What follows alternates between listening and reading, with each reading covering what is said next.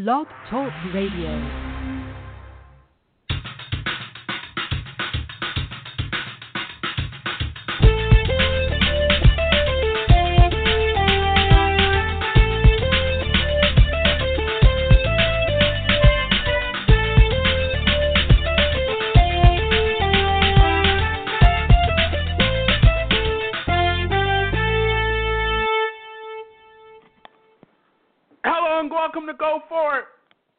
I am your host, Paul Gannon. For the next 90 minutes, we're going to be talking sports and having fun doing it with all your ideas, all your opinions, and all your beliefs.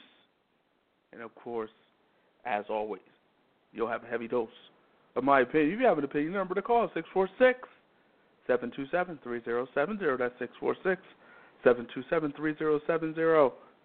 Hit us up on Twitter at Go For It Gan, G O F O R I T G A N T. Hit us up on our Facebook page. Like us on Facebook at facebook.com slash Go For It.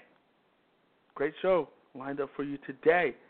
Expected to be joined by Brooklyn Nets guard Sean Kilpatrick. And Sean had an interesting journey to Brooklyn. Went through the D League, went through Minnesota, went through Denver, and ultimately landed in Brooklyn and and played good in Brook, played very well in Brooklyn, and and ultimately signed a two-year deal with the Nets. So he has a level of stability. So he's earned a spot with the Nets. So we're going to be talking to him about that and get his take on the NBA Finals. Also, John Kling, rookie for the Chicago Bears, offensive tackle, will be joining us. We're going to talk to him about OTAs with the Chicago Bears, and also Rider University assistant basketball coach Marlon Gill will be joining us to give his take on the NBA Finals. And let's start with the NBA Finals. And last night, you know, you, you had a situation where if you're the Cleveland Cavaliers after last night, you got to be almost kicking yourself because you had an opportunity, an, an opportunity in my mind, especially with the way Klay Thompson played, especially with the way Steph Curry played. I mean, those guys really didn't have their A game, probably didn't even have their B game, may have had their C game last night, and you couldn't take advantage of them playing their C game. You're not going to have, you might not get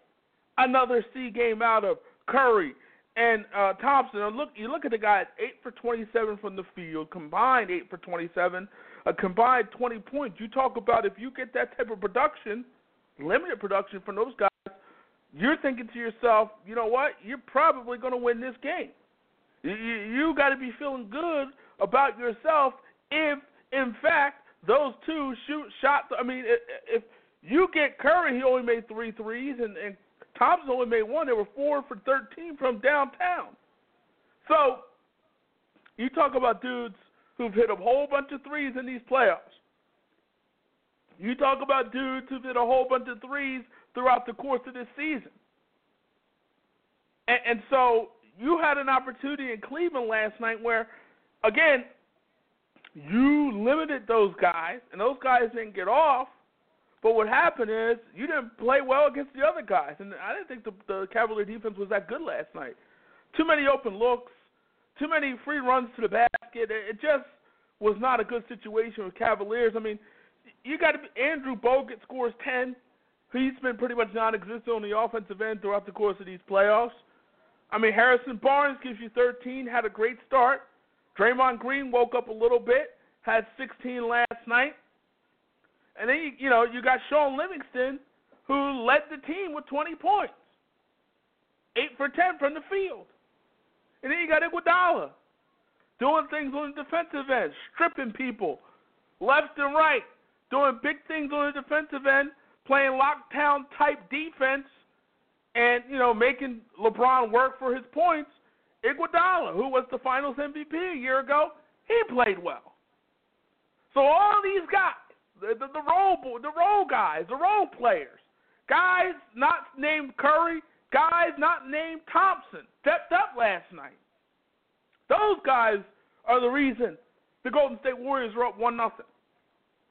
And so you look at what happened last night. And and the thing was, you know, Golden State in that third quarter there, Cleveland made that run. Ultimately, they took the lead, took a one point lead. And from there, Golden State just took it over. Their bench just took it over. And when you get outscored, what, 45 to 10 by the bench? I mean, 45 points from your bench. If you can get 45 points from your bench, you're doing good. I mean, you're doing very, very good. When you're getting that kind of production from the bench, 45 to 10, the Golden State bench outscored the Cavalier bench 45 to 10. Whoa. That's that's huge. And that's production from your bench. That helps. And we could talk about Steph, we could talk about Klay, we could talk about the Splash Brothers, but last night was about the role players. Last night was about everybody else. Everybody else. And, and if you, you look at it, reality is Steph Curry didn't even win the MVP, Finals MVP last year. A role player, and Andre Iguodala did. Now you can argue Iguodala, a, a All Star at one point in his career, a, a guy who led a team to the playoffs, uh, helped the Sixers win around in the playoffs a few years back. I mean, he's not Andre Iguodala is not a bum. He can play. He can play a little bit, but his his the, the role that he has with the Golden State Warriors at this point in his career is perfect. I mean, it, it, it's the perfect role for Andre Iguodala. You're not asking him to score a whole bunch. You're not. You're asking him to defend, score a little bit, hit some open shots, and that's it. Defend, hit your open shots, and that's it. And that's what he did last night. Just stripping guys. I mean, he's he, he's the master of that. He really is. I mean, we see it a few times against Westbrook and Durant during the playoffs, uh, during that tough series, and then we've seen it obviously last night. And then you just look at LeBron James. LeBron James messed, around and almost had a triple double. But if you watch the game you, and you look at LeBron's line, you're saying, okay, the line looks good. But if you watch the game, you weren't, you, you, you didn't think at any point in time LeBron was dominating the game. 23, 12, and 9 would, would make you think that LeBron had a level of domination in that game, and it wasn't. He, he really couldn't hit any of his jump shots. He had a tough time hitting jump shots. Um, you know, they were they were forcing him into some offensive fouls. I mean, he he struggled. I, in my mind, he, he, to me, he struggled a little bit. I, I, and again, nine for twenty-one, almost fifty percent. You're talking about what, forty something percent? That's not bad. You know, you, you you talk about twelve rebounds. That's good. Nine assists, even better. But you talk about at the end of the day, did he really have a big time impact on the game? No. And and you just look at this team, Cavaliers last night, and I I had a problem with their defense. I mean, I didn't really like their defense last night. Again, too many open shots. Too many open shots. And, and so you, give up those those kind of open shots, you, you you know, and uh, just too many open shots, too many, too many easy shots from the Golden State Warriors. Just too much of that from from the Cavaliers. I didn't like their defense. I didn't like their defense. I didn't like their offensive flow last night. Didn't really have much of a flow. Give credit to that Golden State defense last night, but the offense of of the Cavaliers didn't have much flow last night. They just, I don't, I don't know. I mean, it just was it was not their best performance, obviously, but it, it, it could have been a game and an opportunity for them to really win. I mean, because it's it's very tough to win at Oracle Arena, obviously. But there was an opportunity last night when their two best players on the Golden State Warriors were were not on their game. I mean, Klay Thompson won Game Six, and, and Steph did his thing in Game Seven against OKC. Last night, they did nothing. But the reality, but here's the thing: they did they didn't really do much. But in the end, when the Cavaliers were making a little bit of run, they hit two dagger threes. Klay hit one, Steph hit one, and it was ball game. But the Cavaliers, I think they got to be shaking their head a little bit after last night because there was an opportunity there to steal one in Oracle and they didn't get it done. I don't know if you're going to, if, if Steph Curry and Klay Thompson again ever in life will go eight for 27. I don't know if that's going to ever happen again. At least not in these playoffs, and probably not for a, a long time. I mean, I don't know if that's going to happen again. So you needed to take advantage of that. We're going to bring in now. We're going to continue our NBA Finals talk. We're going to bring in now Rider University assistant basketball coach Marlon Gill. Marlon. Paul, what's up, man? How are you? I'm doing good. I can't complain. Got in a little bit of golf today, so I'm good. How about yourself? Oh, not too bad. Life is life is good for you, man. All season, you got some golf working. You do you're doing good. You're doing it. Oh, trust me, I, I I yelled a lot of four today, man. So I don't know about that. Let, us get down to some NBA Finals talk now. Last night, I mean, I, I talked about it. To me, it was a golden opportunity for for the Cavaliers to win Game One. Steph was off, Klay was off, but they let the bench guys beat them. They let the role players beat them, which happens. What, what happens uh, for you know when you have role players at home? They're more accustomed. They're they're more comfortable at home. They play better at home. But what's your thoughts as you as you watch Game One and walking away from Game One? Uh, my thoughts were walking away from Game One is that uh, Golden State's just on another level right now, and honestly, it it started, I think, with four minutes to go in Game Six against uh, OKC, and what you're seeing now is just that uh, snowball effect of confidence and, cockiness, you know, and and that's not a bad combination when you got guys that can back it up. I mean, you, you look at what Golden State bench guys did last night, and uh, you know, it, it made me wonder. Like, their practices must be very competitive uh, because you know, let's be clear, their ben- the bench guys on Golden State, those guys aren't slouches.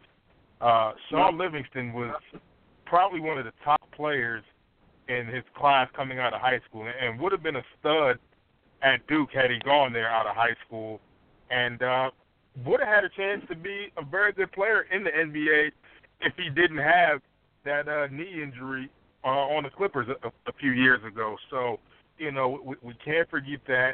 Uh, you know, Barbosa, when he was on Phoenix, he was instant offense for those guys when he was True. there, so he knows how to play. Andre Iguodala, you know, I, I th- he might have led your Sixers and scored when he was there. So he at one, yeah, he, he did, he did. These these guys aren't bad players, man, and you know the thing that works for them is nobody has an ego on that team, and, and when you have a lot of selflessness in addition to talent, that's a deadly combination, man. And, and we, we saw that last night. Uh, you, you know, everybody roots for one another. Uh, and when you have that, man, the sky's the limit for you, which is, and that's what we're seeing now. And like I said, I, I believe it started from the last four minutes of that game in uh, Game Six against OKC, and it's just been uh, moving forward. So let me ask you this now. I mean, I, I, you know, I've been looking at your social media. You know, you you you have the Cavaliers in six. Are are you changing that at this point?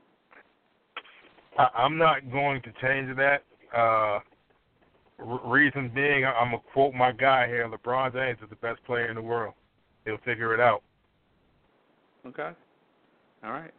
And, and speaking of LeBron last night, I mean, he almost messed around and got a. Go ahead.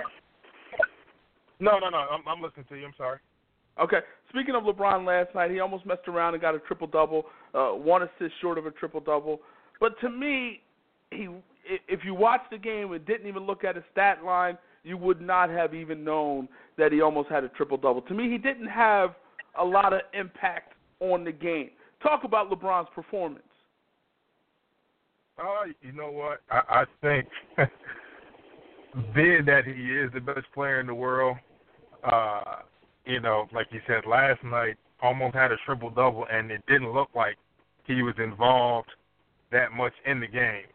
Uh, and, and one thing that I might do, and, and you know, this, this is just my my coaching stepping in. Is LeBron James has got to play 48 minutes the entire series, every game 48 minutes.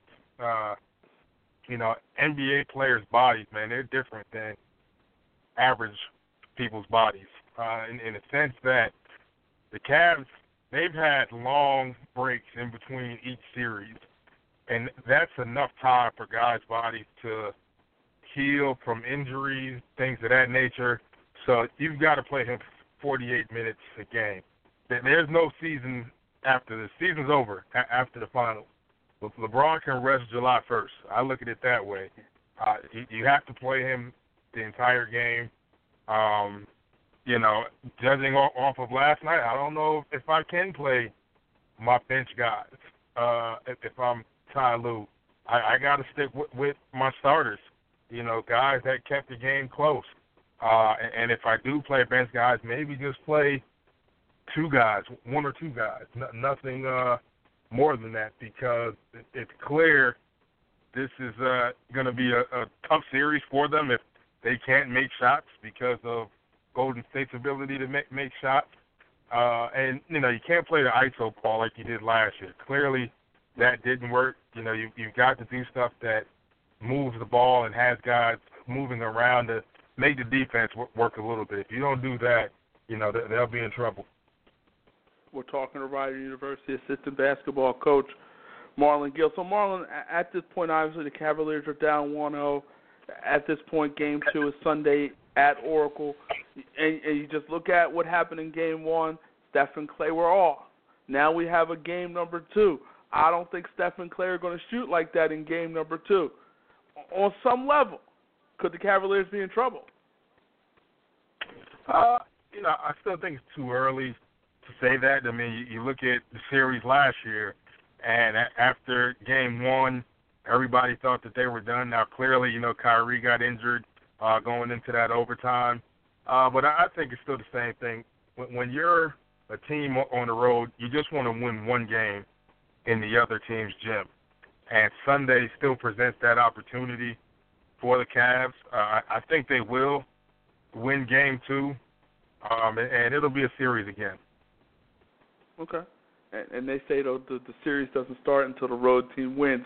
So in your mind, the series will start after game two and I agree with you. I think the Cavaliers win game two, and I also think ultimately they still win this series in six. But we'll see. I mean, I, I think the performance last night by Golden State was a little scary from the standpoint of what happened when the two main guys really didn't do much. That's a little scary from my, you know, in terms of my prediction. But I, I still think ultimately the Cavaliers win. And I think ultimately, if you look at it, sometimes when we watch the NBA playoffs, we get a little too high, a little too low after one game. And and as we've seen throughout the course of these playoffs, you can't do that because we look at game one against the Spurs and OKC. Uh, OKC was blown out by like 40 points, and then ultimately they won that series. So you you really can't get caught up in one game, and I think ultimately the Cavs will come back and win game number two. But what in your mind, what do they have to do to make to win game number two to make that a reality? I one you, you gotta defend the, the three point line. Uh, you know, it, it's clear if okay, excuse me, if Golden State can hit 14 or 15 threes, they're going to be hard to beat. So you, you got to guard the three point line, and then your one on one defense has to be good as well. You know, for as great as you know Steph Curry is with the basketball, I, I think there are more guys on Cleveland that can defend him one on one and keep him in front of you and, and limit him from getting into the paint where he loves that little floater or can drive and kick to other guys. So think for the Cavs, it all start on the defensive end, and then offensively, you got to be able to move the ball. You, you know, you can't play pick and roll games with LeBron and, and or ball screen action games with LeBron where he has ISOs and then he's able to see the whole floor because then it allows the Warriors defense to uh, to set up. And you know, for as good as they are on the offensive end, Golden State is just as good on, on the defensive end with help defense, sure. rotating and, and things of that nature. So, you know, that's where I think it'll have to start for Cleveland. You know, defend the three point line, can't play ISO ball. You got to move the ball and see where it takes you from there. Everything that they did in the series against the Raptors and the games that they won, they went away from that last night. I thought. And it showed, you know, didn't have many assists last night, and, and it just like you, it just seemed like the offense, it just didn't have much flow. It just was a little out of sync last night. But again, it's only one game. We're talking to Rider University assistant basketball coach Marlon Gill. Let, let's let's go back now to to the last series, OKC, Golden State. I mean, OKC up three games to one. Ultimately, we all know what happened. They fell apart at the end there in Game Six, and in Game Seven, Steph Curry, you know, was the closer in that particular game. Closed it out for the for Golden State. And just looking back on that series, first and foremost, talk about OKC. Talk about the breakdowns. Talk about the debacle. Talk about it. Well, I, I'll say this, man, and I'm still going to stick to this. OKC was the better team up to two from a talent standpoint, top to bottom. Uh, OKC was the better team. Now, we've seen you can have the best talent, you don't have the best team. And what I mean by that, when Tom got times got rough, everybody on OKC went the other way. Guys bickering at one another, you know, uh, hissing of the teeth and, and things of that nature. And, you know, just from a mental standpoint, I, I don't think OKC had the mental toughness to get over those lapses. Uh, you know, there was one play in, in game six where Durant turns over the ball and, you know, clearly he's frustrated, but gets back in transition. But what's the one thing that Golden State does in transition. They shoot threes, which is a, a little unusual because more times than not, when when you're working on transition defense, you're told to protect the basket before anything else. Well, Golden State's the total opposite of that. You know, they sprint to the three point line rather than sprinting to the basket.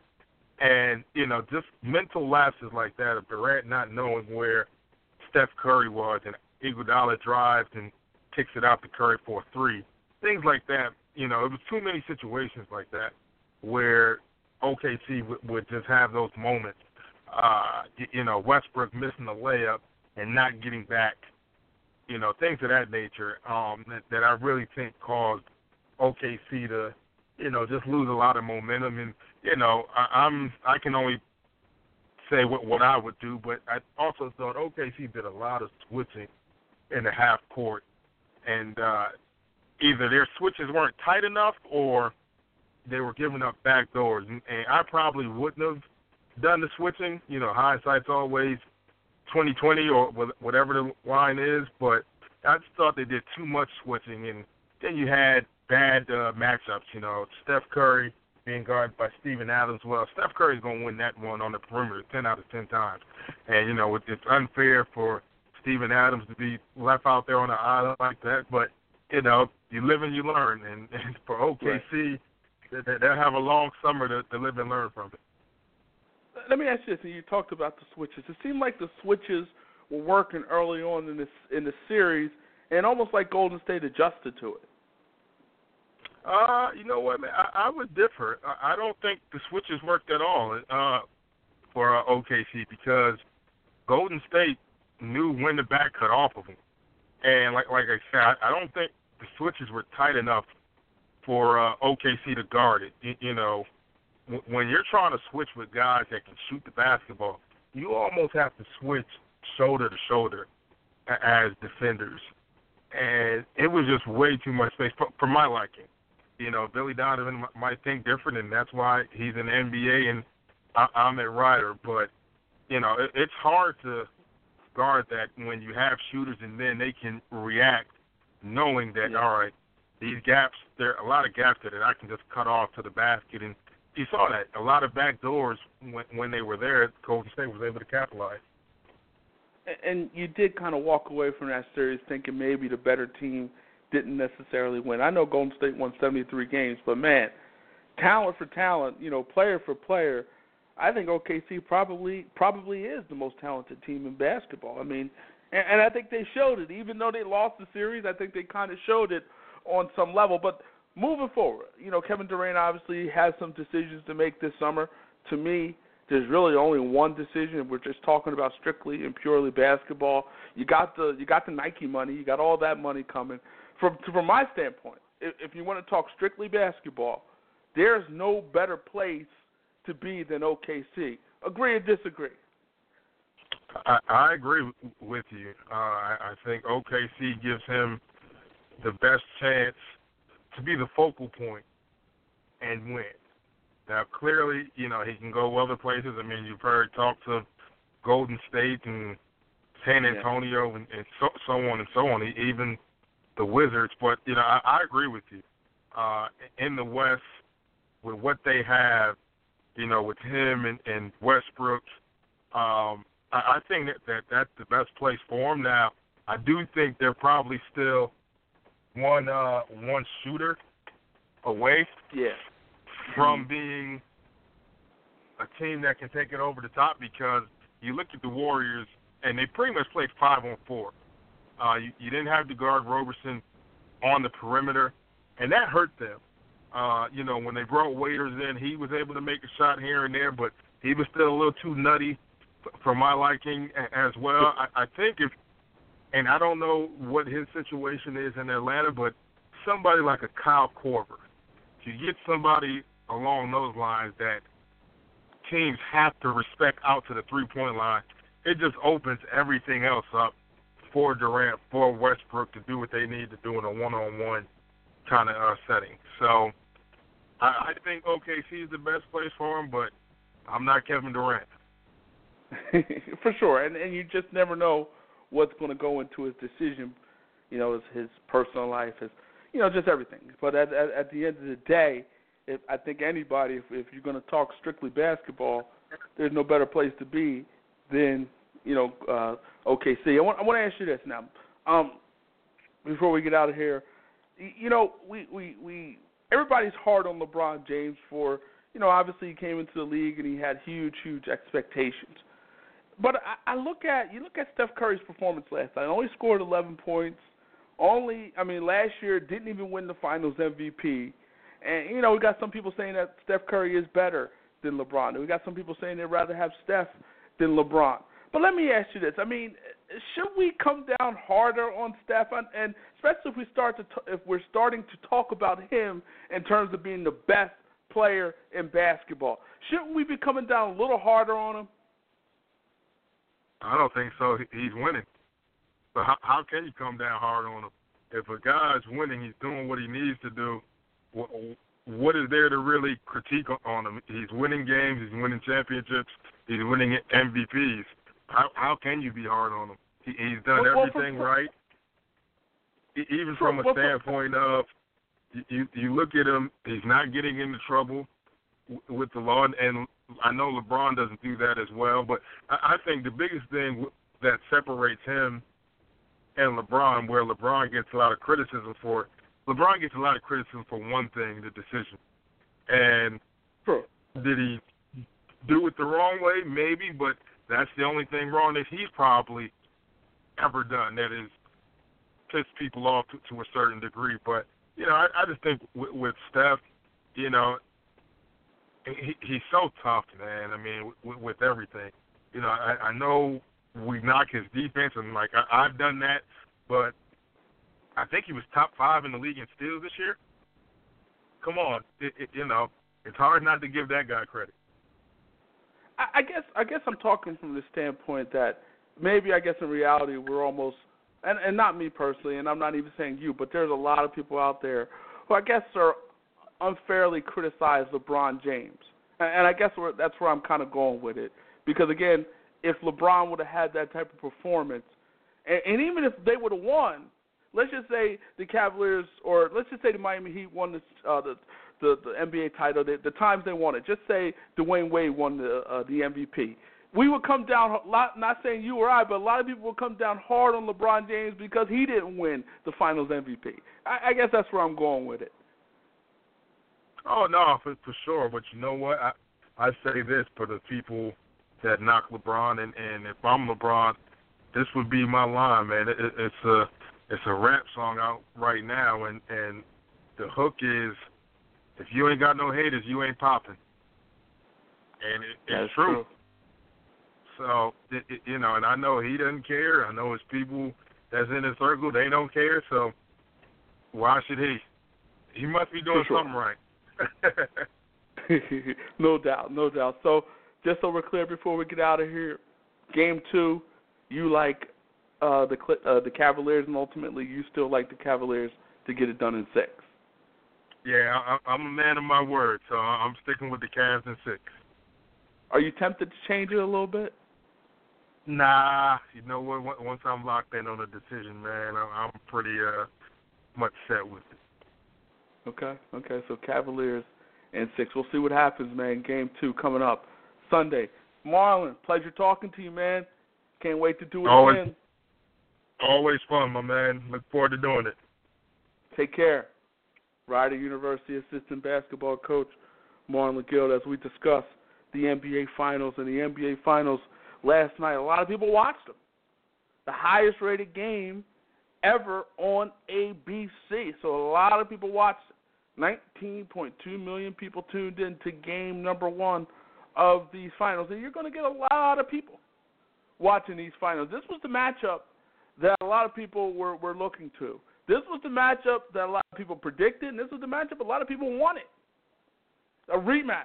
And and we I, I think we wanted this rematch because we wanted the Cavaliers to be at full strength. We wanted to see what a full strength uh, what a Cavaliers team looked like full strength against this Warrior basketball team. We know last year they were depleted. We know last year Kevin Love wasn't there. We know last year Kyrie Irving wasn't there. So we want to see, and I think everybody wanted to see whether or not the Cavaliers with a full squad can get it done against Golden State. Game one says Golden State, but again, you still got to win three more times if you're the Warriors if they want to win this series. So again, don't get caught up in, in, in game one. Don't. It's just game one of of many. I believe this is gonna be a long series. I got the Cavaliers in six. I'm sticking with that, and my kind of my rationale is, you know what? Golden State took it to the limit to get 73. Golden State had to go all the way to the end, game seven, after being down 3-1 to beat OKC. I I think last night was a, a byproduct of Golden State kind of on that high from Game Seven and on that high from the end of Game Six. They're on that high right now. I think that's what last night was about. Golden State still being on that high, and I, I think Cavaliers coming back in Game Two. I think they're going to be a much different team. I think they're going to be a better team. I think they're going to be a better team defensively. I, think LeBron is going to be better, even though he almost had a triple double. I think he's going to be better. I think Kyrie Irving, even though he had 26 points and led everybody in scoring, he, he really didn't shoot the ball well from the field. I think he's going to be better. I really like the way Kevin Love played yesterday. I thought he played very well yesterday. Had a double double, played very well to me. Made some plays along the way, but they got to get something from that bench. Delly, Channing Frye, they got to get something from their bench. If, if I mean, you can't. If you're going to get outscored 45 to 10 by the Golden State Warrior bench, it, it, it's it's going to be a hard roll, hard road. It, it is not. You're not going to be able to win. You got to get more out of J.R. Smith as well. J.R. Smith didn't give you much last night. You know, you got to get something out of him. You got to get more. You got to get more. And especially if you want to win this series, you got to get more out of your guys. Your role players got to give you more. Your big three in Cleveland did the job on paper. What combined sixty something points between those two, those three players. But you need that next man, and then that next man up. You need those the the, the other guys to to step up. And they didn't get that last night. They didn't get those other guys stepping up, and it cost them. It, it most definitely cost them in this game. You know, you you got to get. You know, Thompson was decent, but J.R. Smith only gave you three points. You need more out of J.R. You need a little more out of J.R. You know, you, you again the bench gave you nothing. You didn't get nothing from that bench. So you got to get more from your bench. You got to get a little more from J.R. Smith if you want to be successful and win this series. You need more. I mean, again, LeBron was okay. Kevin Love was decent, and Kyrie Irving was decent, okay. But you got to get more from everybody else, especially on the road. On the road, you need your guys to step up. You need your role players to step up. That's what Golden State got last night. They got role players stepping up for them. That's why they're up 1 0. Their role players stepped up. And so we'll see now what game two looks like for us. We'll see how the Cavaliers come back from what happened in game number. We'll see. We'll see how the Cavaliers respond because now, I mean, it's you don't want to go down two down two zero. I mean, you don't want to do it. I don't think you want to go down two zero. And I again, I had the Cavaliers in six, but I, I don't think they can win the series if they go down two zero. It's just my opinion. I don't think you can go down two. Oh. I don't think you can afford to go down two zero. We'll see what happens on game number two Sunday at Oracle Arena. You're listening to Go For It on Blog Talk Radio. Hello and welcome to Go For It. Donald Faison. Your Knicks have the best chance out east, though. I will say that. The Knicks have the best chance in the Eastern Conference to beat the Miami Heat. And the Knicks have had some success against the Miami Heat in the regular season, but I that doesn't mean anything when the playoffs time. When the playoffs come, it doesn't mean anything. I was trying to uh, throw you. you know I was trying to throw you a bone, man. I was trying to get your nah. your hopes up. Come on, man. I'm a realist too, man. Actor Robbie Jones. Well, we know that you know we know that you can tempt married women. We've seen you. You you have a pedigree. We see what you can do. We've seen it. I would never bring my wife around you. I, I yeah, just don't know what you're capable of. Come on now, come on now. That's all right. That's not Roxy. That's cold blooded. All right, sounds good. Thank you so much. You're Thank- very, very good at your job. Thank you, sir. Make it fun. You really do. so- and we're back. Go for it. BlogTalkRadio.com, talking sports, having fun doing it. Now we're about to bring in a guy who who made a had an interesting year. Made an interesting had an interesting year. Went from D League, went to a couple ten day contracts, and ultimately landed in Brooklyn with the Nets and and made a, a decent name for himself, and ultimately earned himself a two year deal from the Brooklyn Nets. So we're about to bring him in. Let's bring him in now. Brooklyn Nets guard Sean Kilpatrick. How you guys doing? Sean, how are you? How you guys doing? I'm alright. I'm hanging in there. Thanks for joining us. Thanks for having me. Let's get right down to it, Sean. Last night, the NBA Finals, we saw it. The Golden State Warriors, they go up 1 0. Steph and Klay struggle, but they got big time production from their bench. Talk about what you saw last night. Um, it, it was huge, man. I mean, being able to see those guys like um like Shaun Livingston have a big game like that, and really being able to see um Steph and Klay play through the through the struggles that they had. But I mean, when you when you're able to pull out a win like that um against a great team like that in Cleveland, I mean, it, it's something that's really huge. So I mean, uh, that's a tough place to play at in the Oracle, and I think that um that everyone in the league knows that. But I mean, it's going to be a very interesting interesting series. So it, I, I believe it also is going to be very interesting. I think it's going to be a fairly long series. In your mind, who who you have winning coming into the series? Who who was going to take it in your mind? Um, I mean, it's I don't know, man. It's tough, man. I mean, you got two of the one of the I mean, well, two of the team, the best teams in each conference, and being able to play against um those those type of teams like that, and, and, and I mean, in the league, you you just never know what's going to happen. So I mean, I mean, who knows? It's it's like a it's like a toss up now with, with with LeBron on one end, and then you got Steph on the other. So, and I mean, like you got the role guys, the role playing guys. They they're doing a great job with their with their minutes. So, I mean, it's kind of it's, it's a toss up in the air. So you're not going to give us a prediction? oh, no, no, I, I don't I don't know I don't know which one it is. okay, all right, all right. We're talking to Brooklyn Nets guard Sean Kilpatrick. Sean, let's let's talk about you now, man. You, you went from the D League you went from the Timberwolves, you went to the from the Denver Nuggets, and ultimately you landed in Brooklyn, and ultimately you stayed in Brooklyn. What made the Nets situation different for you? Um, I mean, those guys they really gave me an opportunity and a chance to really go out and play. I mean, it, we had a tough we had a tough year last year, and um, being able to have the um type of veterans I had and like um Thad Thad Young and, and Brook Lopez, and then on top of that the younger guys that was that was making sure that I was motivated every day and just making sure I was bringing the same exact energy that they've been playing with throughout the whole year, even though we had a tough season. So I mean, being able to play around these guys, man, it's like a, it's like a dream come true. You're, you're really playing in, in, in the seat in the in the city that's basically where you live at, and, and really being able to have this type of um, momentum behind me.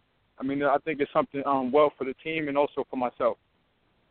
Did that make this journey all the more sweeter? I know ultimately you want to be in the NBA, no matter if it's Brooklyn, no matter if it's Los Angeles, anywhere you want to play in the NBA.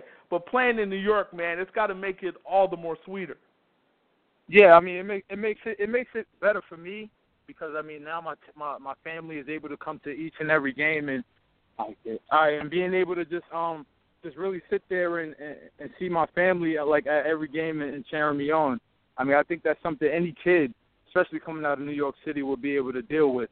So I mean, um, I mean, it's it's it's, it's bittersweet, like you said, and I really and I really appreciate Mr. Marks really giving me an opportunity and a chance to really showcase what I can do. And I mean, he believed in me. He was one of the guys that that really firmly believed in me, and I'm and I mean, I, I can't say nothing nothing else really about it. Is it pressure? Is there a level of pressure being that your family is going to be there on a consistent basis? Um, well, not really. I mean, I think I, I think I handle pressure pretty well. I mean, really being able to really sit here and go through what I went through throughout the um throughout the D League, throughout throughout high school, throughout college. I mean, I was one of the top guys in every on every team that I played on, and really being able to have that type of that type of pressure. I mean, I think college really more so it molded me to really be able to handle the pressure that I'm dealing with. So, I mean, I don't I don't look at it as pressure, and, and I mean, my teammates and my coaches they do a great job with with helping me um not deal with the type of pressure that that a, a regular New York City kid would deal with. So, I think it's really um really paying off um when it comes to my to my teammates and my coaches. We're talking to Brooklyn Nets guard Sean Kilpatrick. And Sean, I, I'm just looking at your stat line, man. March and April, you know, you really proved that you belonged in the league. You averaged 13 points per game in March. You had games of 19. You had a few 19-point games. You had a 25-point game as well. You bumped up your scoring three points per game in April, averaging 16 points per game. At that point in time, after the the month of March and after the month of April and the way you balled out, did you finally believe after that that you really belonged in the NBA?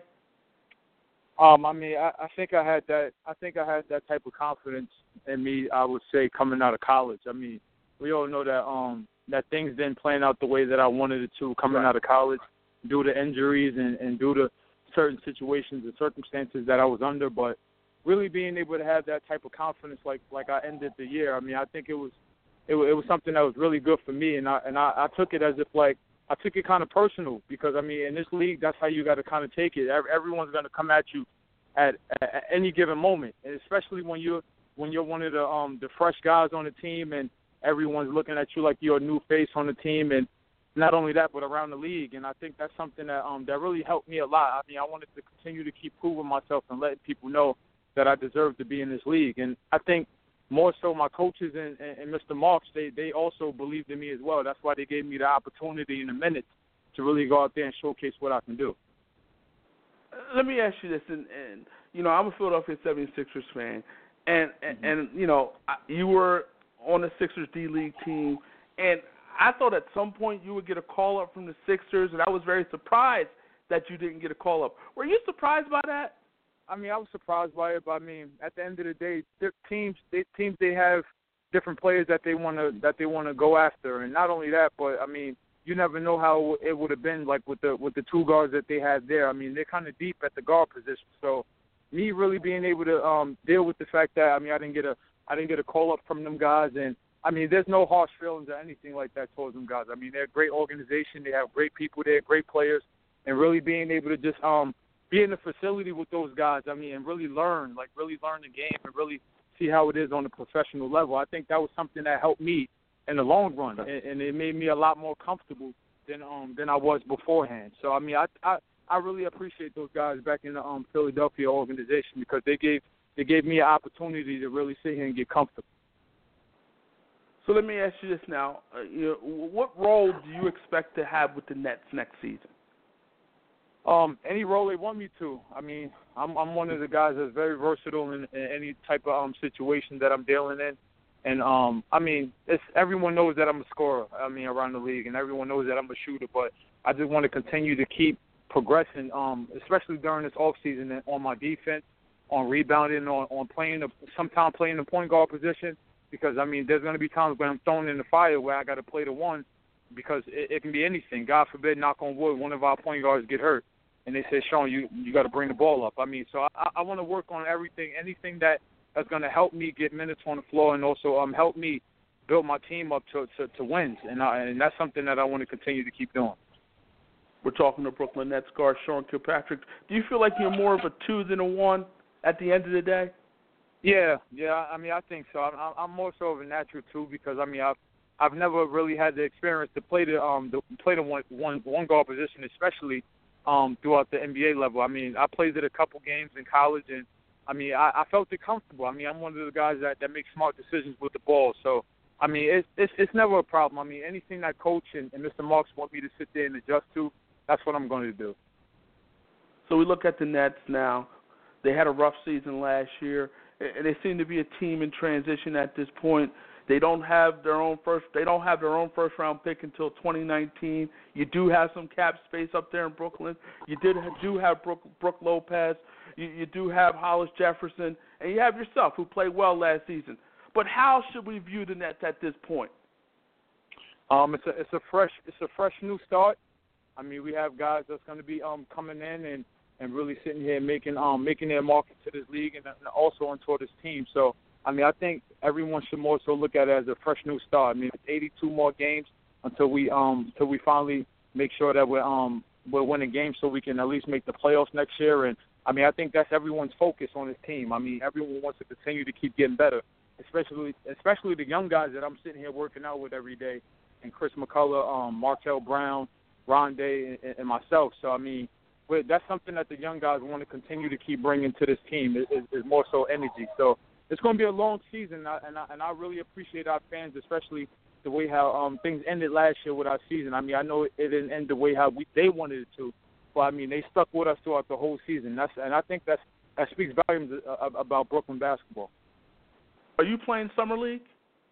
Yeah, yeah. I'm gonna I'm gonna go to Vegas and um play with those guys and um Rondae and Chris. I mean, it's gonna be great to really um be able to see how everything is going with um with our new coach, Coach Atkinson. I mean, he's a great guy he's a real he's a very very tough competitor, and I think that's something that he's instilling us um with, within the young guys. So I mean, us really being able to have those um that that type of um, caliber coach like that, and that's really major for our team, and especially with the decisions that they made on the off season. So I mean, it it'd be a great look for us in the in the summer in the summer league.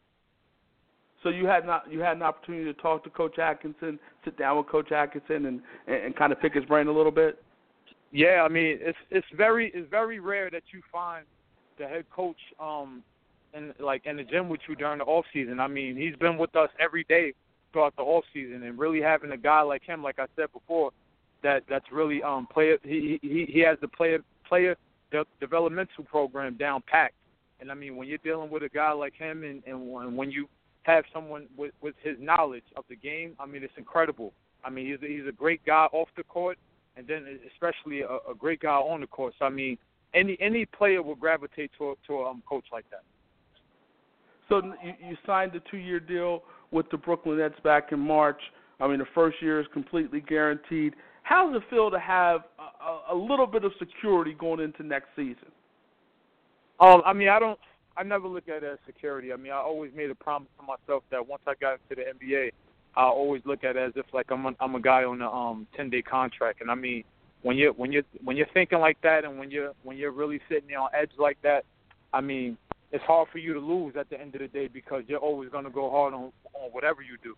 So I mean I think I think with me being able to be one of the guys that that didn't get drafted, he he more I more so take so like I I take it like the ten days is more so like a, a better approach that you should um, take the take the games and especially the practices as well. So, I mean, I think that's how I look at things now. I don't look at it as if like I'm secure within my spot. So, do you feel like at some point in time in, in the near future that the Nets will run New York? Um, I mean, I don't know. I mean, we got another great team in in New York City as well, and um, they just hired a great coach, and they got great players over there as well. So I mean, we we don't know that. We we don't look at it like that. We just more so want to win games, and we want to just um continue to keep trying to build our resume to make that playoff stint. Were you a Knicks fan growing up? Um, no, no, I wasn't. I wasn't a Knicks fan growing up, but um, I mean, it's it's kind of hard to um to not to not really sit there and watch Knicks basketball because that's where you're from. So I mean, I, now I wasn't a Knicks fan growing up, but I mean they always had great teams, and I mean I think that's something about about the league. You can't really sit there and look at it like, oh, these guys they had a bad year, so just I don't I don't want to deal with them. No, it, it's still great basketball at the end of the day. They just had some bad breaks. So I mean I think that's what a lot of fans, especially, get kind of misconstrued with in this game. So what happened, man? I mean, you grew up in New York City. Why not a Knicks fan? Um, I just never was. I mean, I, I didn't I didn't grow up watching the Knicks like that. I was more so of a Chicago Bulls fan because of Michael Jordan. So, I mean, okay. he he more so um paved the way for especially for guys like me. Right. Definitely, definitely. So so fans, make sure you support this man's journey. Hit him up on Twitter at Sean Kilpatrick underscore. Also hit him up on Instagram, same name, Sean Kilpatrick underscore, and support all the great things going on with Sean Kilpatrick. Sean, a pleasure, man. Wish you nothing but the best of luck. Let's do this again. Thanks a lot for having me, guys. Take care. All right, you too. Nets guard Sean Kilpatrick. Pleasure talking to him, and you know you look at Sean Kilpatrick now, and he's he's he's now has a, a level of security. Obviously, the one year is guaranteed, but he has a level of security. So now, you know, you go out there with that level of, of security, and maybe you can be free a little bit, or just a little more free. But I, I mean, I, I feel like you know what, Sean Kilpatrick to me as a Sixers fan, you know, as I watched and watched and watched and just looking at his numbers in the D League, and I'm saying, okay, the Sixers, to me, their guard play wasn't that great to me, they needed they could have used some guards, and I kept watching. I'm thinking to myself, okay, why can't Sean Kilpatrick get an op- get an opportunity? Why can't he get an opportunity with the Philadelphia 76ers? The man has proven that he can put the ball in the basket. He put the ball in the basket in Cincinnati. He's putting the ball in the basket in the D League, and given the opportunity in the NBA, he's putting the ball in the basket. So he's doing what he's always done throughout the course of his career, whether it's D League, whether it's college, and now the NBA. He puts the ball in the basket. Dude can score. So I, I was wondering why he never got that opportunity with the Philadelphia 76ers. I mean, it is what it is, and obviously he's made a name for himself in Brooklyn. Obviously, he's playing well in Brooklyn, and obviously now he's got a contract and and you know he's got a level of security. So uh, everything worked out for Sean Kilpatrick at the end of the day. But I was always wondering throughout the course of the year why couldn't he get that call up? Why couldn't he get that call up? And ultimately it didn't happen. But at the end of the day, you know what? Things worked out for Sean Kilpatrick. Pleasure talking to him. Now, interesting story. According to Doris, Doris Burke, Doris Burke, excuse me, of ESPN, can't even talk. According to Doris Burke of ESPN, reading, reading the story off Bleacher Report, um, apparently Drizzy Drake, you know, tried to flirt with the 50-year-old Doris Burke, gave her a heart sign, and you know, uh, maybe Doris Burke could be a cougar, and you know, maybe she can get with Drizzy. But anyway, she said in a in a New York Magazine article that quote, "Can I tell you something about last time I was there? I just could not believe this happened. Drake turned around. My seat at Game Six was right behind him. Makes a heart shape with his hands and points at me. I'm looking around behind me to see who's there. Turn back to him, and then he points and he does it again. I texted my daughter and said, "You need to know Drake just did this to me." That's interesting. That's interesting. I mean, maybe Drizzy Drake, maybe Doris Burke can make that thing work. Maybe. but Drake, you know, obviously he was on. He was at. Uh, he was there for a lot of those games in the playoffs with the Toronto Raptors, and it was a big time Toronto, obviously the big time Toronto Raptors fan, and in watching that, you know, he's got to be happy about the season that the Raptors had. I mean, it didn't end where he wanted it to end, but it, it ended in a decent place. It ended at a decent place, and you know, it, it's farther than they've ever been. You know, they haven't been any further than you know the first round in a long time. So they went pretty far, got to the conference finals, and won two games. So if you're you're you're the you're the Toronto Raptors, your season was a success, and you got to be happy if you're Drake about the success of your basketball team. You got to be happy, man. Got to be pretty excited. The way they played, the way they they they, they persevered, the way they won two game sevens, the way they overcame the the shaky play of Kyle Lowry in the first two rounds of the series of the playoffs. They overcame a lot to get where they wanted to go, and they got to the conference finals. And that's a good situation. That's a good situation. Let's go to Randall Cobb now. Randall Cobb has vowed to never wear a game microphone again. He believes definitely, definitely, he said, quote, I'll never be mic'd up again. He believes that the NFL Films microphone that he wore during a playoff game last season caused him to have a lung injury. He believes it caused him to have a lung injury. He said, quote, this microphone theory isn't anything new. It's something we talked about plenty of times. There's no way to prove it, but there's no way to disprove it either. He went on to say, I don't feel comfortable being mic'd up, and I will say this.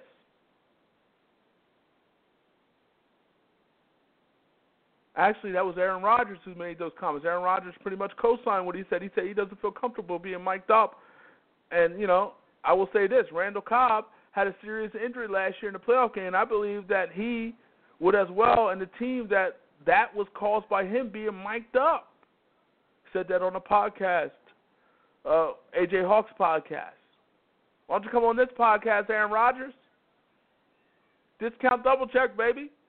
But anyway, anyway, Aaron Rodgers went on to say he fell on his mic and pack, and he had an injury to his insides that kept him out of the game. Probably would have kept him out the rest of the playoffs. And the puncture spot was directly adjacent to his mic pack.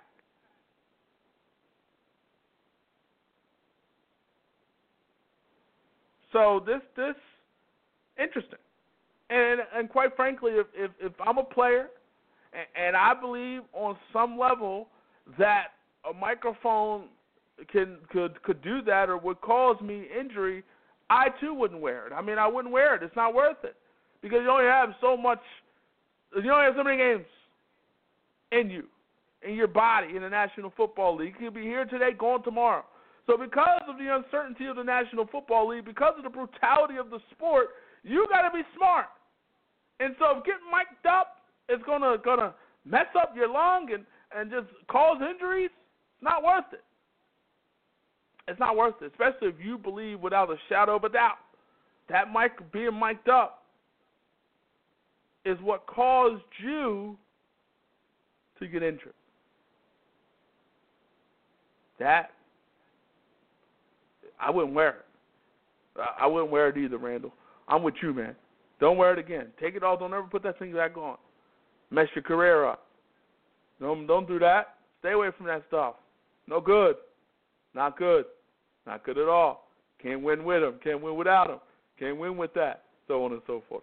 But anyway, you know that that's interesting. I think it's a very interesting thing, and, and you wonder if other players around the league will be like, you know what? I'm cool off that mic. I don't want that mic. I'm cool. I'm good. You want to be mic'd up? No, I'm good. You know what happened to Randall Cobb? I'm good. No thanks. I'm I'm cool off that. You you can you can wear it. I ain't gonna wear it. I won't wear it. You can wear it. so you wonder how players around the league are going to react after this revelation by Randall Cobb. You wonder. Johnny Manziel, and it's you know the, as the world turns when it comes to Johnny Manziel. Johnny Manziel, the, the, the guy apparently was missing at one point. Now he's on airplanes, getting tattoos, and so on and so forth. I mean, at this point in time, Johnny, it's time for Johnny Manziel to get his life. He said, I mean, for riding on a plane, this man needs to get his life. You know, he's, he's purchasing grills for his teeth. You know, he's tattooing his hands. I mean, this this dude needs to get his whole life. He needs to get his whole life at this point in time. Now, I don't know what's going on with this guy. I mean, the reality is he might have a obviously has a problem, but the also reality is you, you know you, he was a rich kid, man. He's got a lot. He had a lot. His whole life he had a lot. And when you're used to having a lot, you get you're spoiled. He's spoiled.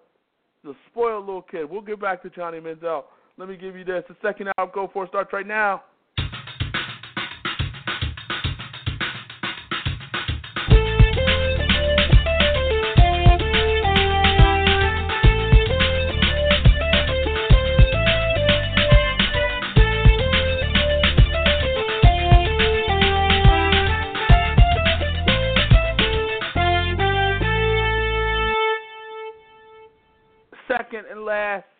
Final half hour Go For It. Starting right now in this half hour, we're going to be joined by Bears offensive tackle John Kling. You know, Kling Kong. You know, John signed with the Bears after being undrafted. But now, you know, he has opportunity to make the Bears, and, you know, we'll see what happens. Bears offensive line is, is not the greatest. So, you know, we'll see what happens. Well, you know, we'll see what happens. And, and so, and so, again, Johnny Manziel, it, it, it's just time, man. It's time for you to get your whole life. You, you got to get your life, man. And you know, you, you, you gotta be better, man. I mean, it's get help, get in rehab. I, I mean, I'm just tired of seeing you everywhere. I'm tired of seeing you at the parties. I'm tired of seeing you looking skinny. I'm tired of this, man. I'm tired of tattoos on the airplanes. I'm tired of grills. I'm tired of all these things when it comes to Johnny Manziel. Tired of it. Still partying. Hanging out with Justin Bieber. Still got that domestic violence uh, rap going on. No one's interested in you right now, Johnny. Get your life. Get your life. Get your whole life. So, we'll see what happens. We'll see if, in fact, he can get his life. We want him to get his life. We need him to get his life. And, you know, just look at Johnny Manziel and, you know, look at um, kind of the, what was expected from him from a lot of people I mean, his life has never been the same since he won the Heisman. I mean, his life has took off, and and it just took off in, a wrong, in a downward spiral, spiral on some level. It just took off, and it seems like after it took off, he just hasn't gotten control of it. And because he's gotten hasn't gotten control of it, at this point in time, it's a tough situation. It, it's definitely a tough situation for him. He needs help. You know, he was again missing last week. You know, nobody knew where he was at. I mean, he really's got to get his help that he needs if he wants to be a productive citizen. Forget a forget an NFL player. If he wants to get and, and be a productive citizen, it's just as the world turns. Do do do do do do do do do. I mean, come on. Was that the Young and the Restless? One of them. Anyway, get your life, man. Get your life get your whole life and, and just man change some things. But anyway, it is what it is. Hopefully, he gets the help that he needs. We're about to bring in a guy now. OTAs are, are going on around the NFL. Teams preparing and prepping for the upcoming NFL season. Man, it seems like the season just ended. We're what in June? before we know it, it'll be mini camps, training camps. Before we know it, the season will got preseason, and before we know we'll have the season starting, and we'll have NFL football back again. Our Sundays will be, you know, good again. Not that saying they're bad now, but they'll be they'll be better. They'll you know they'll, they'll get better because the NFL will be back. So it's coming. Give it some time, but they're preparing now with OTAs, and you know we sat down with Bears offensive tackle John Kling. Let's bring him in now. Bears offensive lineman John Kling. John, how are you? I'm doing good. How are you? Doing well. Thanks for joining us. And, and John, you're going through OTAs now. First and foremost, how are things going for you thus far? Things are going really well. You know, I love the team. Um, a lot of a lot of really good things happening, and uh, I'm looking forward to you know earning the spot. So let me ask you this now. Just I, know you've just gotten a little taste of professional football at this point with the OTAs and everything, but to you, what has been the biggest difference from college to the NFL? For me, it's it's definitely been the speed. You know, you talk to guys that have gone before you, and they'll always say the speed the speed's the biggest thing. And now, actually living through it, I can see what they mean. Right. Was it was it was it shocking to seeing the speed, or was it something you were somewhat prepared for? It was something that I was expecting, but you know, whenever obviously it's it's a big jump for anyone. So just coming in and seeing the speed of these guys now is is definitely an eye opener. Okay. So thus far, you know, we, we, we see Kevin White is back. We we see Jay Cutler out there. What, what what have you seen from the Bears team thus far during these OTAs? Everyone's just everyone's really hungry, you know, to win, and that's a huge part. And I think we're going to see good results in the season. We're, we're talking to Bears offensive lineman John Kling. So, just thus far, what you've seen, you're, you're pretty impressed by what the Bears are, are doing in terms of their roster, in terms of the personnel. Absolutely. So, so let me ask you this now, John. And, and when you went undrafted, w- did you have any other offers out there? Um, I, I had a couple, but I, I talked to, talked it over with my agent, and we both agreed that the Bears were the best fit for me at the time. Was there anything specific about the Bears that made them a good fit for you? Um, coaching was obviously big, um, and then you know, just I just I liked the team, and I liked the direction they were heading, so it was sort of a no-brainer. So, so let me ask you this now, John. During your senior season, you made the switch from the right tackle to left tackle. Talk about mm-hmm. that transition and talk about how that's helped you uh, thus far. Yeah, um, I've I played uh, left tackle my saw basically up until that junior year when when they moved me, and I think that that move, and you know, obviously it benefited me now, but um, it was it was challenging at first, but you know, being able to play both sides and being fairly confident in my abilities on both sides is definitely a big plus. Do you have a preference, the right, the left, or doesn't really matter for you? No, I, I used to. I used to like the left, but I've I've been working in the off not the off season, but you know, in the time leading up and beyond from the draft, I've been working so much on on being able to play both sides that I it doesn't I don't really have a preference anymore. We're talking to Bears offensive lineman John Kling. And John, you've earned the nickname, or you got the nickname Kling Kong. Sounds fitting for a six seven, three hundred plus pound dude. But how'd you get the like? How'd you get this nickname? Actually, it was given to me when I was a whole lot younger. My dad, uh, he coached football when I was, you know, in middle, middle school age, middle school, elementary school age and I used to like to uh I used to build with those with the pads. I used to you know build forts, typical you know little kid stuff. And his players all oh Kling Kong, and it, it just kind of stick stuff throughout the years. You like it? Oh yeah. There's there's definitely worse nicknames out there. This one's solid. This one's solid and yeah. it's fitting. It, it works. Absolutely. How how was it, man, growing up being you know, you've always been a big guy. How was it growing up being a big guy? Yeah, I I was always I was always bigger than most of the kids.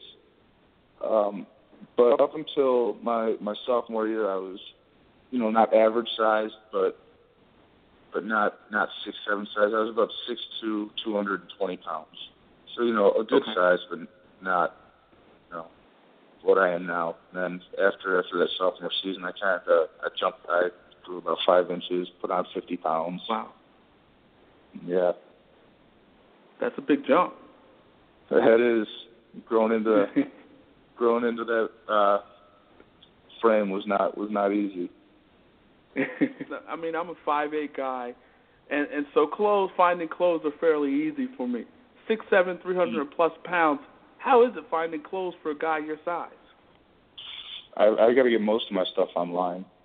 I can't I Okay. can't easily walk in somewhere and find clothes. I can't really walk in anywhere and find shoes. So, you know, growing up, you know, Eastbay's kind of been my my go-to place for shoes. What's your shoe size?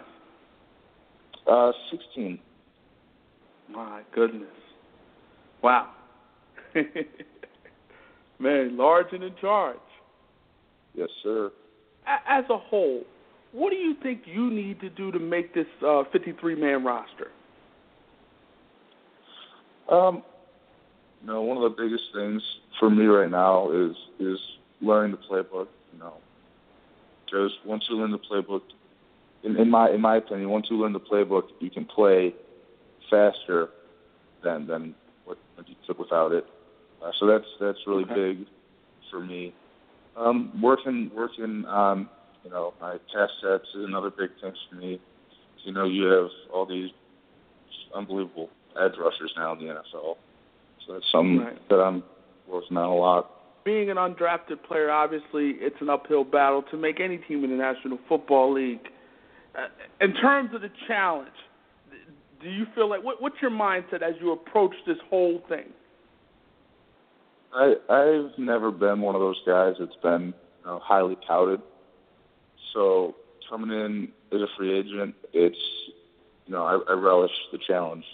And and it's it's going to be a big time challenge. But based off of talking to you and, and and hearing the way you're talking, you seem to be up for this big time challenge in, in terms of trying to make the Bears. For sure.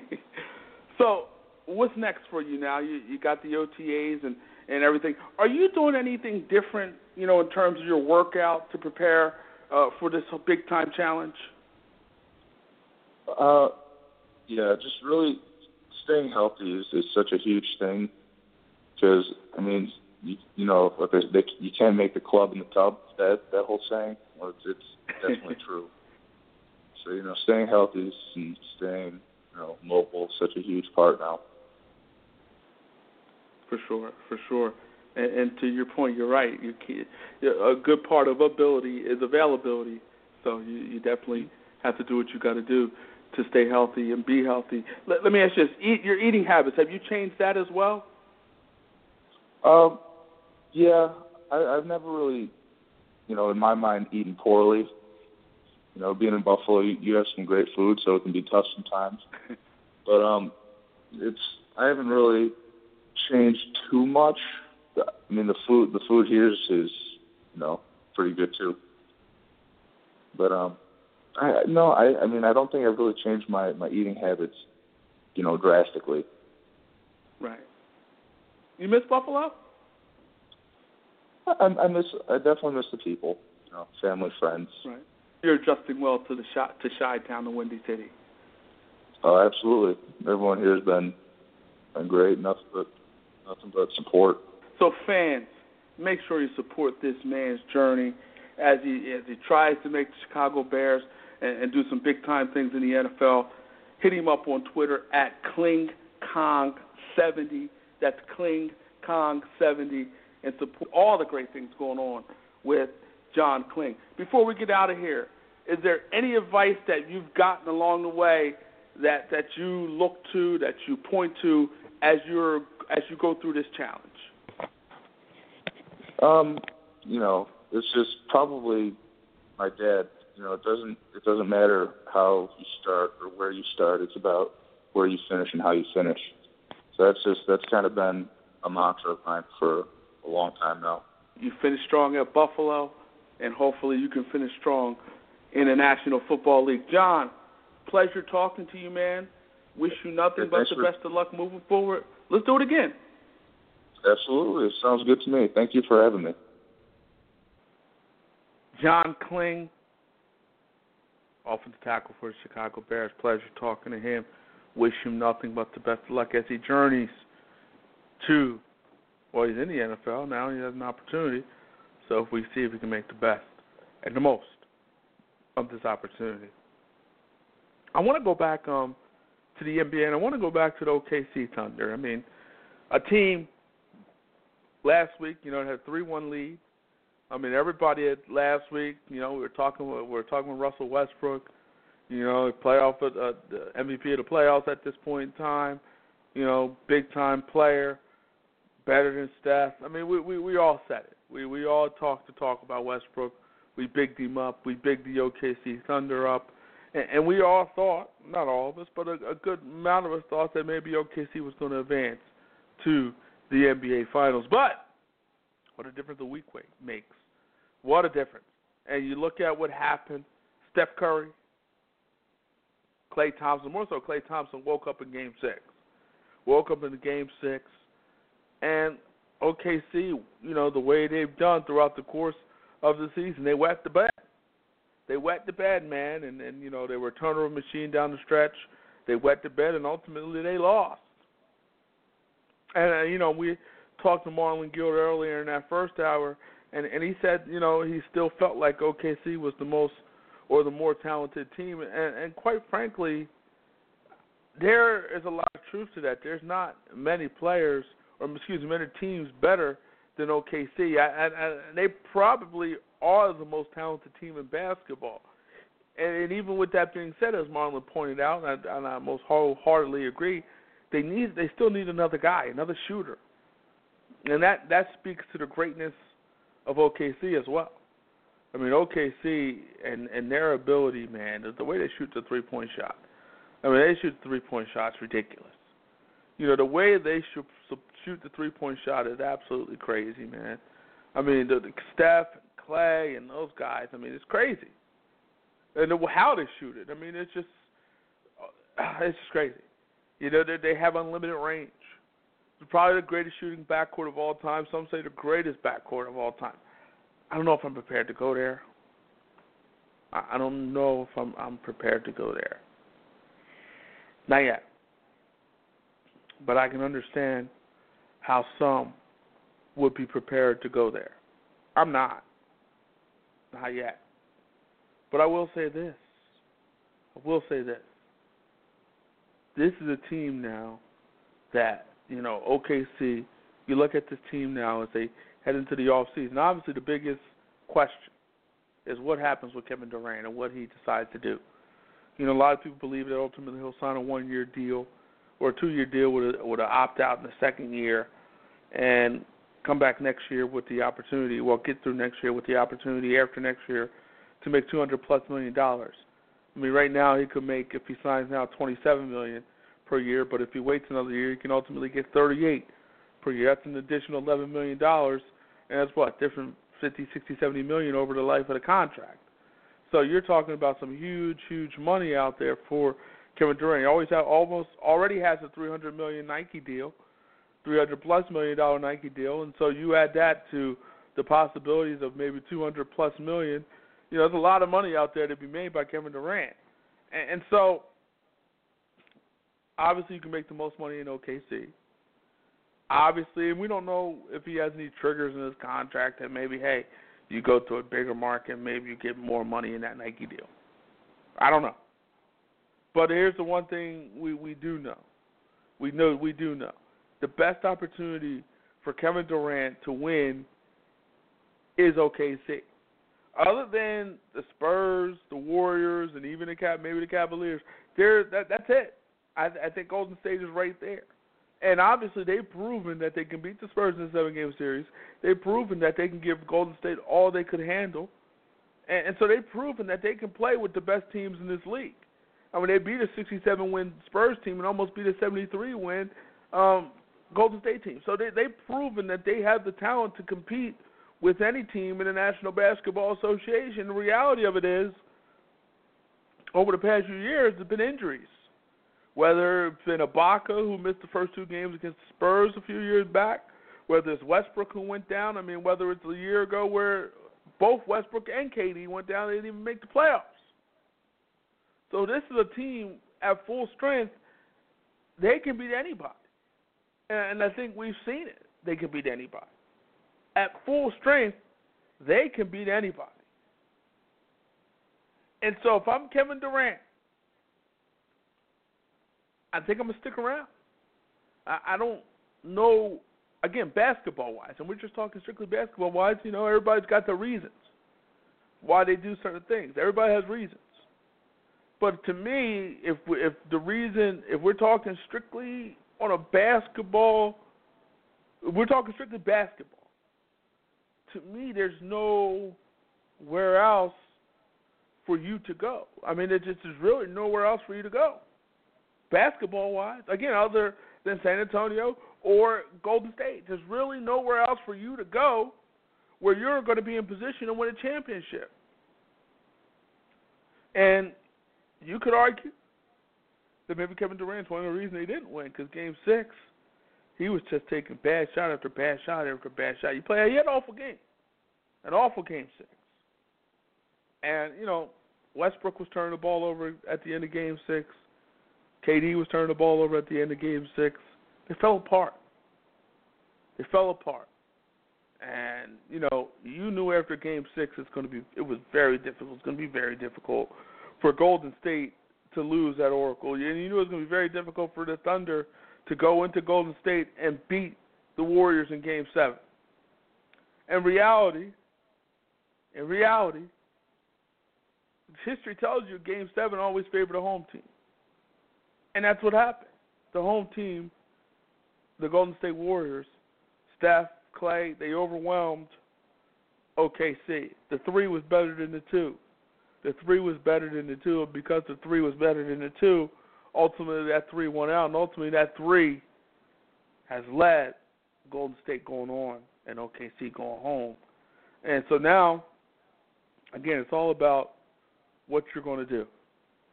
What you're going to do in this off season. Andre Roberson, he gave you some good minutes but you you needed another score. He he didn't give you that what you needed. You needed another score. Roberson didn't give you that, and you need another score. Dion Waiters played better in the playoffs, but wasn't consistent. You need that consistent guy.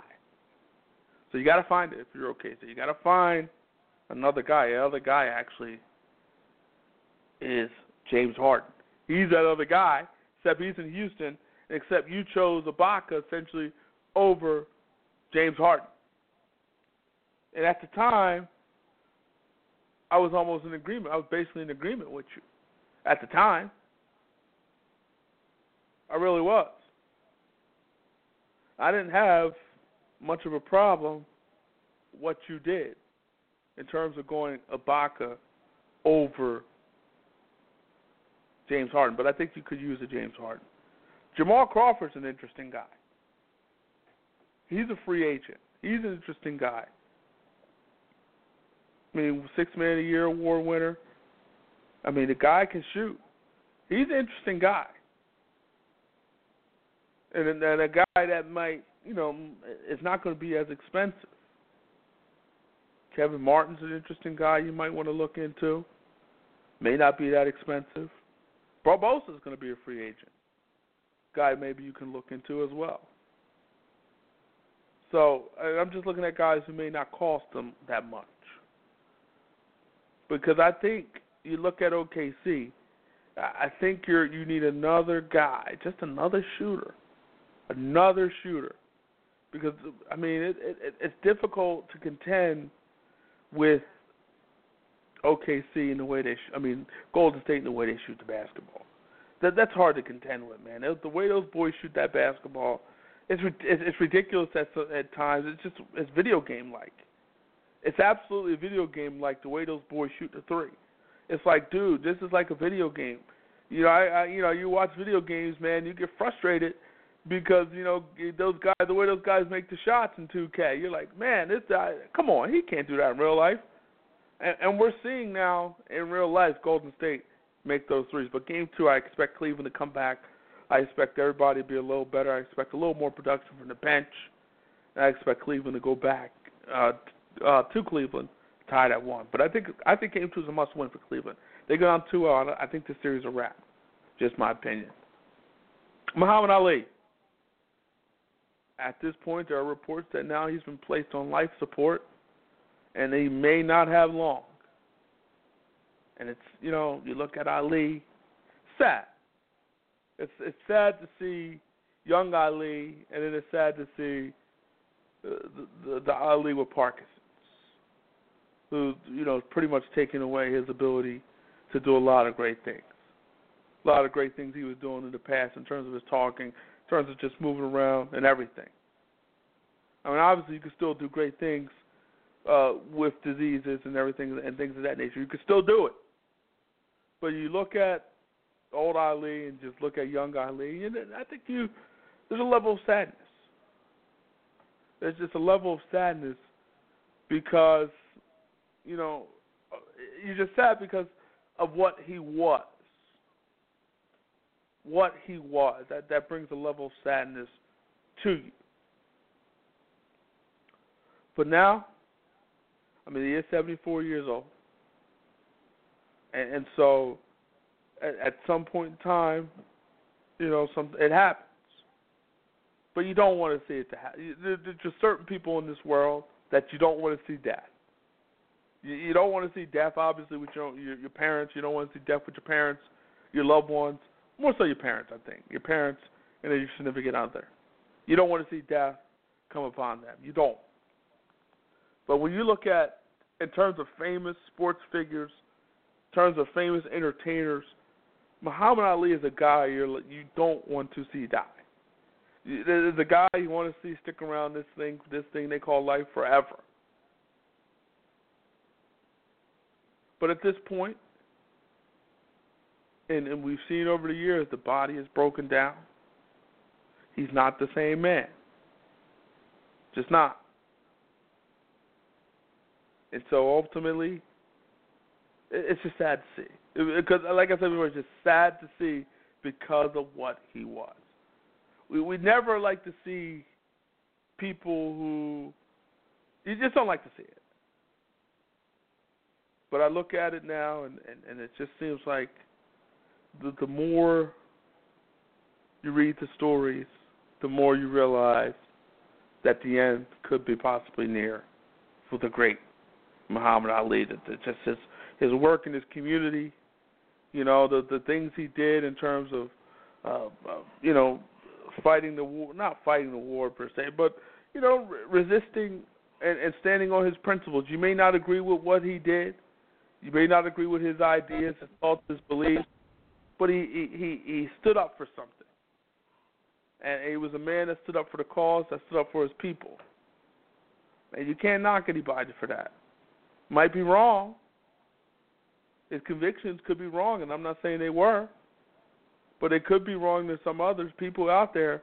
But at the end of the day, he did stand for something. He did stand for something, and so you hate to see it. He was more than a boxer. He was more than an athlete. He was a cultural icon.